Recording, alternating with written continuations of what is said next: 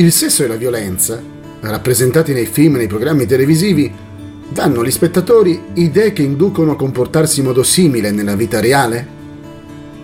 Il dottor Leonard Berkowitz, professore di psicologia presso l'Università del Wisconsin, ha condotto uno studio su questo argomento. Cosa ha scoperto?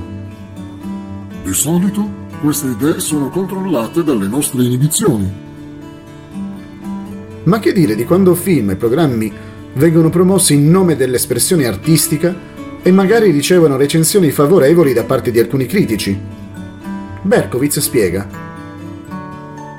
Aiuta a legittimare non solo il film, ma anche il comportamento, prendendo lo spettatore alla sprovvista e rendendo meno probabile che le sue inibizioni siano altrettanto forti. E quando viene aggiunto l'elemento del sesso?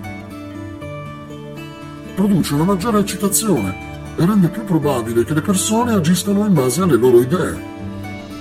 La ricerca del dottor Berkowitz è durata oltre 20 anni ed è stata citata da New York Times.